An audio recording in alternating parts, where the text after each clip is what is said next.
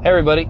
For today's daily update, I want to address um, a key uh, training level of effort, a key term that uh, training zones are set by that everyone talks about, but no one has a 100% idea what it really is and how to make it better.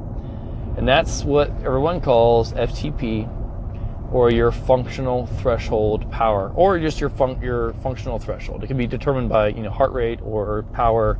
It's a number you kind of find, but what actually is it? So here's the quick science lesson that kind of helps you understand what it is, and then we'll get into what it isn't.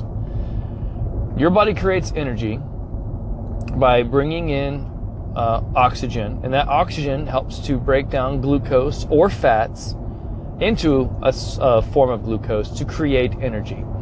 And so, as you're riding in the cardiovascular level, um, your body is taking in oxygen, it helps to break down the glucose or fat into glucose, and it provides energy.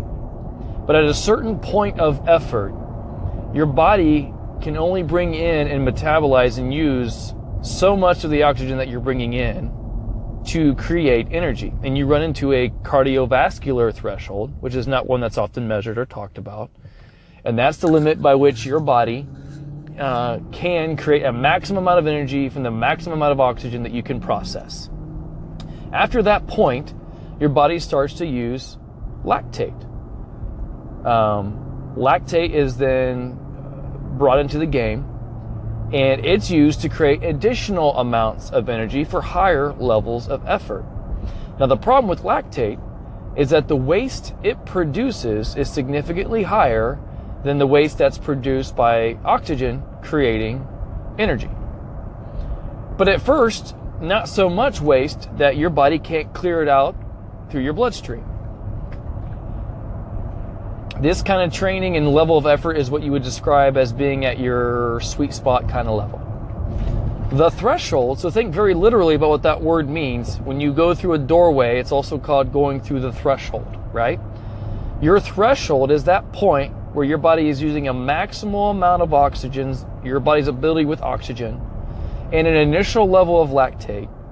The threshold is when the waste being produced from combining those two systems to create energy reaches a tipping point, and you're suddenly creating more waste than can be uh, uh, effectively exited without it starting to build up.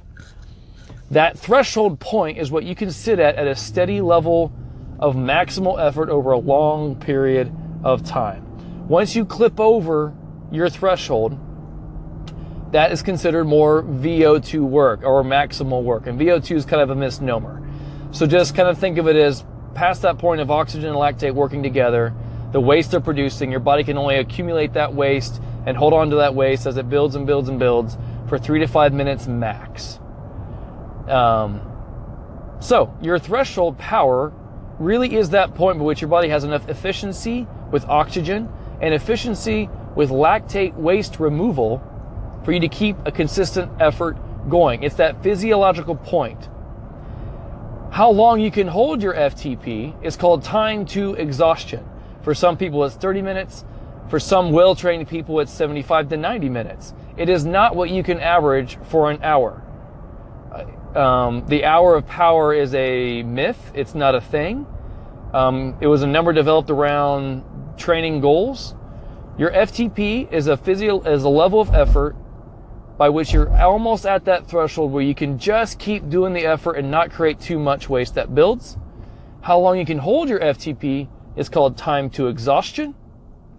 And that's important to know as you train because establishing that level of training effort by doing a test, um, by doing uh, like on Zwift or Trainer Road, uh, or if you're in a time trial, it's the level of effort you try to get at, um, is a point of effort in your body. And time to exhaustion is how long you can hold it. And knowing those two things help you then know how to increase your ability uh, for road racing, for mountain biking, whatever it is.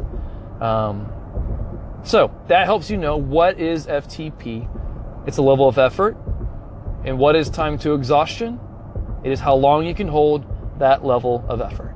So that's today's update. That's what FTP is. If you have questions, call into the show or leave a comment below.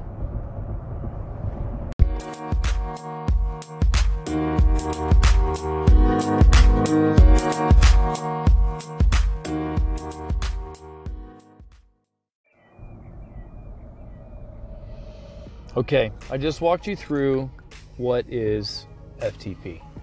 It's a level of effort. And how long you can hold that FTP, that's time to exhaustion.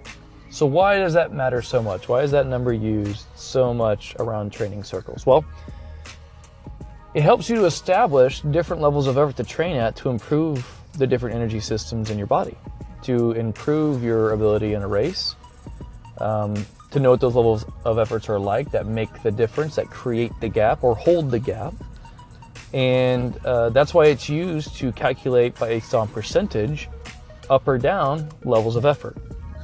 So if you establish your FTP, there are percentages out there that can help you know how to work at that ideal cardiovascular level that works on that oxygen ability for your body to produce energy and to do it efficiently and to deliver more oxygen more effectively throughout the body. That's what a lot of endurance training, the bulk kind of riding that we do is. That's why consistency in riding and training is so important because it continuously stresses that oxygen energy producing system or cardiovascular system. That's why sweet spot work uh, and threshold work is important because it starts loading up your body with a doable amount of lactate production that it can get more and more effective at using. It's also why VO2 or post threshold work, the new term for that is called functional reserve capacity. When you think about what FTP really is, that starts to make sense if you think about the literal definitions. It's your functioning ability to do a level of effort based upon reserve capacity over top of your limits, above your cardiovascular and your lactate thresholds, which is that three to five minute of effort. So your FRC efforts start to dramatically improve your ability to be more efficient with a loaded up system on producing power. The last two laps of a criterium are almost always going to be in your FRC level of ability. And the more efficient and powerful you get in those systems, the more better, or the more better, the fresher you're going to be when it comes to that final corner and that final sprint. So FTP is important because it draws a line in the sand on what your maximum efficiency is with the two primary energy systems your body uses to create a level of effort your maximum cardiovascular and your max- maximum lactate ability. So, what's important to know is that when you're at your lactate threshold, you're also already at your cardiovascular threshold. And those two energy systems reaching their tipping point is kind of a line in the sand for the kind of training that you'll do. If you're below that, you're working on um, sub-threshold thresh, uh, lactate ability, or you're working right around your cardiovascular threshold, which is your zone two and zone three riding. Or if you're improving that gap creating or gap keeping or fast finished level of effort, then you're doing your functional reserve capacity training, which is helping your body deal better and better and better with a loaded up system and being more efficient with the energy it produces using lactate and getting better at clearing more of its waste out so you have more power in those efforts.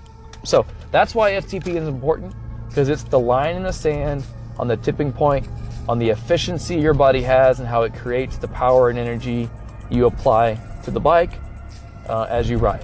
So that's kind of the second half to this one. It's one of my longer updates. Again, as you guys have any questions about the kind of workouts that uh, can help you effectively improve those things, just call in, give me a shout. I'd love to answer any questions that you might have. Again, use it through a call in here or a comment below.